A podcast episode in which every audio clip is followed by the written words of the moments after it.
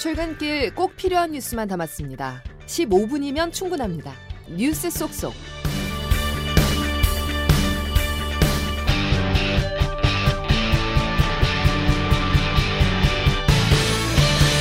여러분 안녕하십니까? 10월 18일 수요일 CBS 아침 뉴스 김은영입니다.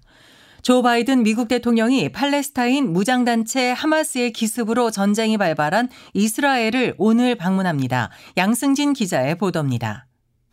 바이든 미국 대통령이 오늘 전쟁 지역인 이스라엘을 방문합니다.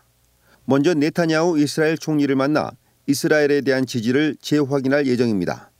또 개입 의사를 밝히고 있는 이란과 무장단체 헤즈볼라 등 적대 세력에 확전 억제 메시지도 낼 걸로 보입니다. 네타냐후 총리와의 만남에선 사상자가 급증하는 가자 지구의 인도주의적 위기를 해소하기 위해 이스라엘에 넘지 말아야 할 선 레드라인을 제시할 걸로 예상됩니다. 앞서 토니 블링컨 미 국무장관은 양국 정상이 가자 지구 민간인에게 물과 식량, 연료 등 인도적 지원을 전달할 방법과 안전구역 설치 문제도 논의할 방침이라고 전했습니다. 바이든 대통령은 또 인질 석방과 가자 지구의 민간인 보호를 위해 요르단 국왕과 이집트 대통령, 팔레스타인 자치정부 수반을 만날 예정입니다. 한편 알자지라 방송은 가자지구 병원에 대한 이스라엘의 공습으로 최소 500명이 숨지면서 바이든 대통령과 팔레스타인 자치정부 수반의 회동이 취소됐다고 전했습니다. CBS 뉴스 양승길입니다. 자세한 소식을 스튜디오에 나와 있는 최인수 기자와 얘기 나눠보겠습니다. 최 기자. 네. 바이든 대통령이 오늘 이스라엘을 방문하네요. 이번 사태 향후 전개에 중요한 변곡점이 되겠죠. 네, 그 바이든 대통령의 발걸음 상당히 무거울 수밖에 없습니다. 일단 이스라엘 지지를 표명할 것으로 보이고요. 민간인 대피 등 인도적 문제 해결 방안에 대해서도 의견을 밝힐 것으로 예상이 됩니다. 어, 이스라엘에 이어 요르단 암만을 방문해 아랍 지도자들과 만난다는 계획인데 어, 상황은 여의치 않아 보입니다.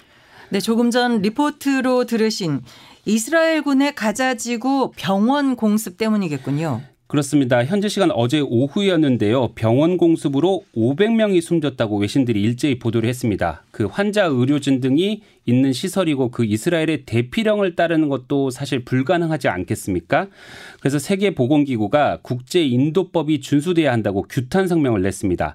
이스라엘군은 사실 확인 중이다 이렇게 밝혔고요.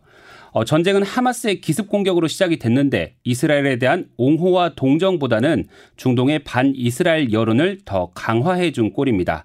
팔레스타인 자치정부 수반도 병원 대학살이다 이렇게 규정을 했는데 바이든과 회동을 취소해 버렸습니다. 만남 자체가 상당히 중요한 의미인데 바이든 대통령의 방문이 퇴색될 수밖에 없어 보이는 그런 상황이 됐습니다. 네. 이런 가운데 하마스가 억류하고 있는 인질 영상을 공개했어요. 역시나 네. 여론전으로 봐야겠죠. 어, 하마스는 이제 자신들은 지상전 준비가 돼 있다 이렇게 말하면서도 그 억류 중인 인질이 알려진 200명보다 많은 250명이다 이렇게 말하면서 인질 영상을 공개를 했습니다. 21살 여성의 그 다친 팔에 붕대를 감는 모습이 담긴 1분 길이 영상인데요. 이 여성의 말을 한번 짧게 들어보시죠. 하마스는 3시간에 걸쳐 저에게 팔 수술을 해줬고 약도 제공해줬습니다. 저는 무사합니다. 네, 인질들을 인간 방패로 삼겠다는 의도 역시 깔려 있는 것으로 보입니다. 네, 그 지난 주말 하마스는 그 총을 든 하마스 대원들이 그 아기들을 안아서 토닥거리면서 음식을 먹이는 모습 이런 모습도 공개를 했는데요. 하지만 이제 이스라엘은 이 장소가 습격당한 농장이고 당시 옆방에는 아이들의 부모들이 시신으로 놓여 있었다 이렇게 밝혔습니다. 그 하마스가 이스라엘에 갇힌 팔레스타인 수감자 6천 명 전원과 인질을 맞교환하려는 의도도 있다 이렇게 외신들은 분석을 하고 있습니다. 네. 가자 지구의 인도적 재앙 초읽기 상황인데요. 병원도 붕괴 직전이라고요. 네, 그 가자 지구 전체 병원에서 연료 비축량이 24시간 이내에 바닥 날 것이라고 국제 기구들이 경고를 하고 있습니다. 의료 붕괴 단계다 이렇게 BBC 방송이 가자지구 보건 대변인을 통해 전했는데요. 어, 식량 재고는 4일에서 5일 정도 버틸 정도밖에 남지 않았다고 합니다. 그 사실상 유일한 통로가 어제 설명드린 그 이집트와 국경이 맞닿아 있는 라파 검문소라는 곳인데 어제 그 미국과 이스라엘이 인도적 지원 합의를 발표를 했거든요. 그런데도 그 구호 물품 제공을 위한 문은 열리지 않았습니다. 그 이스라엘은 라파 지역을 포함해서 가자 남부에도 공습을 감행을 했습니다. 민간인은 남쪽으로 대피하라 이렇게 해놓고 남부도 공습을 한 거거든요. 역시나 여론의 비난을 상당히 받고 있습니다. 그 하마스는 최고 지휘관 중 한 명이 공습으로 숨졌다 이렇게 발표를 했습니다. 네. 국제사회도 인도주의적 우려를 하고 있는데요. G7 국가 중 처음으로 독일 총리가 이스라엘을 찾았다고요? 네, 그 독일 총리가 이스라엘 찾았고 영국 총리가 이르면 내일 방문 예정이라고 합니다. 그 중동으로 전쟁이 확전하는 것을 방지하려는 포석으로 해석이 되는데 반면 이란의 최고 지도자는 탈, 팔레스타인들을 겨눈 범죄의 심판을 받아야 한다. 대응해야 한다. 이렇게 말해서 반 이스라엘 전선의 긴장을 더 고조시키고 있습니다. 네, 지금까지 최인수 기자와 함께 했습니다. 이스라엘과 팔레스타인 무장정파 하마스의 무력 충돌에 국내 정유업계의 긴장도 덩달아 높아지고 있습니다. 많은 변수 가운데 업계가 가장 촉각을 세우는 부분은 이란의 참전 여부인데요. 전쟁 확전과 장기화 국면에 접어들면 정유업계의 수익에도 타격이 불가피할 전망입니다. 윤준호 기자입니다. 올해 8월까지 국내에 수입된 원유 가운데 중동산 원유는 전체 72.4%로 지난 2018년 이후 최고치를 찍었습니다. 중동 의존도는 러시아 우크라이나 전쟁 이후 정유사들이 안정적인 산유국을 찾으면서 갈수록 커지는 추세입니다. 이같이 중요도가 높은 중동에서 발발한 이스라엘과 팔레스타인 무장 정파 하마스 간의 전쟁은 정유사들을 불확실성에 그대로 노출시키고 있습니다. 그 중에서도 최대 변곡점은 이란의 참전 여부입니다. 이란은 주요 산유국 중 하나인데다 세계 석유의 20%가 지나는 호르무즈 해협을 봉쇄할 수 있습니다. 이란의 참전이 국제 원유 수급에 직접적인 영향을 줄 수 있는 겁니다. 대한석유협회 조장은 대외협력실 팀장입니다. 산유국들이 직접적으로 개입을 하게 될 경우에는 중동 지역의 결국은 불확실성이 커지는 거잖아요. 그 또한 또 유가 상승 요인이 되고요.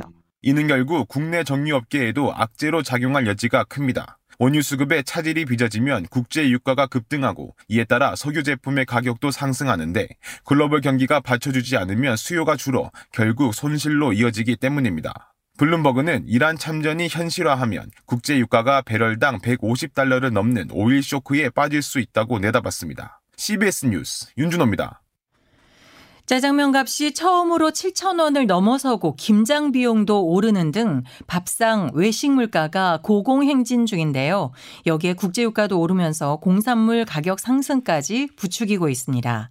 손경식 기자의 보도입니다. 지난달 서울 지역 짜장면 한 그릇 가격은 처음으로 7천 원을 넘어섰습니다. 냉면도 13,000원대로 가격이 올랐습니다. 김장철이 다가오지만 현재로서는 김장 비용도 부담이 되고 있습니다. 배추는 한 포기에 6,587원으로 한 달 전보다 20% 올랐습니다. 생강값은 지난해와 비교해 2배가 올랐고 대파는 23.6%, 고춧가루는 14.7% 각각 상승했습니다. 이런 가운데 지난달 국제 유가도 7.9% 오르면서 수출 수입 제품 물가는 석 달 연속 상승했습니다. 특히 공산품의 경우 석탄 석유 제품과 화학 제품의 상승이 두드러졌고 1.7% 올랐습니다. 정부는 비축 물량 방출과 할인 판매로 물가 상승을 잡아간다는 방침입니다. 배추는 당장 2,200톤을 집중 방출하고 천일염은 이달 말부터 1,000톤을 50% 할인해 공급합니다. 하지만 이스라엘과 하마스 간 충돌 등 중동 리스크와 글로벌 정세 불안이 잇따르면서 고물가에 대응하는 정부의 고민이 더 커지고 있습니다. CBS 뉴스 손경식입니다. 미 행정부가 중국에 저사양 AI 반도체를 판매하는 것도 금지하는 한층 강화된 대중국 반도체 수출 통제 조치를 내놨습니다. 워싱턴에서 최철 특파원의 보도입니다. 미국이 강도 높은 대중국 반도체 수출 통제 조치를 내놓았습니다. 미국의 규제를 우회해 사양이 낮은 AI 반도체가 중국에 들어가는 것도 막겠다는 겁니다. 아울러 중국 기업의 해외 사업체와 무기 금수 대상 국가에 대한 반도체 수출도 금지한다고 밝혔습니다. 앞서 미국은 지난해 10월 18나노미터 이하 디램과 128단 이상 NAND flash 등을 생산할 수 있는 기술과 장비의 중국 반입을 막은 바 있습니다. 하지만 최근 화웨이 스마트폰에 7나노미터 첨단 반도체가 탑재되면서 규제에 구멍이 뚫렸다는 지적을 받기도 했습니다. 지나 러몬도 미 상무장관은 이번 조치에 대해 AI는 잘못된 군대에 들어가면 엄청나고 심각한 해를 끼칠 수 있다고 말했습니다. 지난달 미 의회에 출석했을 때 러몬도 장관의 발언입니다. 미국은 계속해서 첨단 기술을 관리할 것이고 그래서 중국이 그들의 군대를 위해 우리 기술을 얻을 수 없게 할 겁니다. 뉴욕타임스는 이번 조치로 중국의 AI 야망이 꺾일 수 있고 동시에 미국 반도체 기업의 수익도 위축될 수 있다고 전망했습니다. 한편 다음 달 미국에서 열리는 에이펙 정상회담에 시진핑 중국 국가주석의 참석 가능성이 높은 상황에서 이번 조치가 어떤 변수로 작용할지 주목됩니다. 워싱턴에서 CBS 뉴스 최철입니다. 정부의 의대 정원 확대에 의료계가 공식 대응에 나섰습니다. 확대안을 강행할 경우 강경투쟁에 나서겠다는 건데 일단 대화로 문제를 해결하자며 여지를 뒀습니다. 조혜령 기자가 보도합니다. 의협은 어제 전국 대표자 긴급회의를 열고 의대 정원 확대 대응책을 논의했습니다. 참석자들은 정부가 일방적으로 정원수 발표를 강행한다면 3년 전 의료 파업 때보다 더 강력한 투쟁에 돌입하겠다고 밝혔습니다. 이필수 대한의사협회 회장입니다. 정부가 의대 정원 확대 정책을 일방적으로 강행한다면 14만 의사들은 즉각적인 투쟁에 돌입할 것이며 모든 수단과 방법을 총동원하여 강력히 저항해 나갈 것임을 천명한다. 의사 수를 늘리기 전에 기피 분야에 대한 보상이 먼저라고도 지적했습니다. 파업 분위기가 고조되면서 정부는 오는 19일 발표하기로 했던 의대 증원 규모를 국정감사 이후로 미루며 숨고르기에 들어갔습니다. 하지만 소아과 오픈런 같은 필수 의료 붕괴를 막기 위해서는 의대의 증원이 불가피하다는 입장입니다. 조경 보건복지부 장관은 어제 환자단체를 만난 자리에서 의사 정원 확대를 더 이상 미룰 수 없다고 밝혔습니다. 의대 증원에 국민 대다수가 찬성하는 데다 여야도 한 목소리를 내고 있어 의료계의 총파업 불씨는 여전히 남아있는 상태입니다. CBS 뉴스 조혜령입니다. 어제 한국전력공사의 배전공사를 감리하는 업체들이 용역비를 가로채고 있다는 사실을 전해드렸습니다. 한전이 올해 배전감리 업체들을 대상으로 사상 첫 전수점검에 나섰지만 정작 손방망이 처벌에 그쳤습니다. 어찌된 영문인지 박희영 기자가 단독 보도합니다. 최근 한국전력공사는 중대재해처벌법 시행에 발맞춰 배전공사 감리업체를 대상으로 사상 첫 전수점검을 진행했습니다. 더불어민주당 이수진 의원실이 한전에게 받은 자료를 보면 전체 업체 145곳 중 38곳, 26%가량이 부적정 업체로 적발됐습니다. 이들이 부적정한 방식으로 받아간 용역비는 13억 원이 넘습니다. 특히 경북의 감리업체 한 곳에서만 부적정 사례가 28건이나 적발됐고 해당 업체는 이를 통해 3억 원의 용역비를 챙겼습니다. 적발된 부적정 사례를 나눠보면 한전에 신고하지 않고 감리원을 무단으로 교체하거나 감리원이나 배치 기간이 사전 신고 내용과 달랐습니다. 그런데 이들 업체에 내려진 처벌은 이후 입찰의 불이익을 받도록 벌점을 주는 선에 그쳤습니다. 이수진 의원입니다. 배정공사는 고압 전력을 다뤄 안전사고의 위험이 높은 만큼 한전은 감리 업무가 제대로 수행되는지 철저히 관리할 의무가 있습니다. 중대재해법 시행 이후 안전에 대한 사회적 감수성이 높아진 마당에 이번 전수점검을 계기로 부실 감리 업체에 대한 감시와 처벌을 개선해야 한다는 지적이 나옵니다. CBS 뉴스 박희영입니다. 우리나라 축구대표팀이 공격수들의 릴레이골을 앞세워 베트남의 6대 0 완승을 거뒀습니다. 대표팀은 수원 월드컵 경기장에서 열린 평가전에서 전만 김민재와 황희찬의 득점에 이어 후반 상대의 자책골을 시작으로 손흥민과 이강인, 정우영이 한 골씩을 터뜨려 6대 0으로 승리했습니다.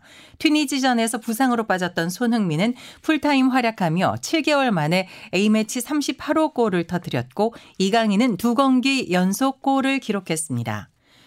미국 역사상 초유의 하원 의장 해임 사태 이후 후임자를 뽑는 작업이 다수당인 공화당 내부 분열 속에 난항을 거듭하고 있습니다. 이에 따라 하마스 공격을 받은 이스라엘과 러시아 침략에 맞서 전쟁 중인 우크라이나에 대한 20억 달러 이상의 지원 패키지 처리와 2024년도 회계연도 본 예산안 협상도 지연이 불가피할 전망입니다.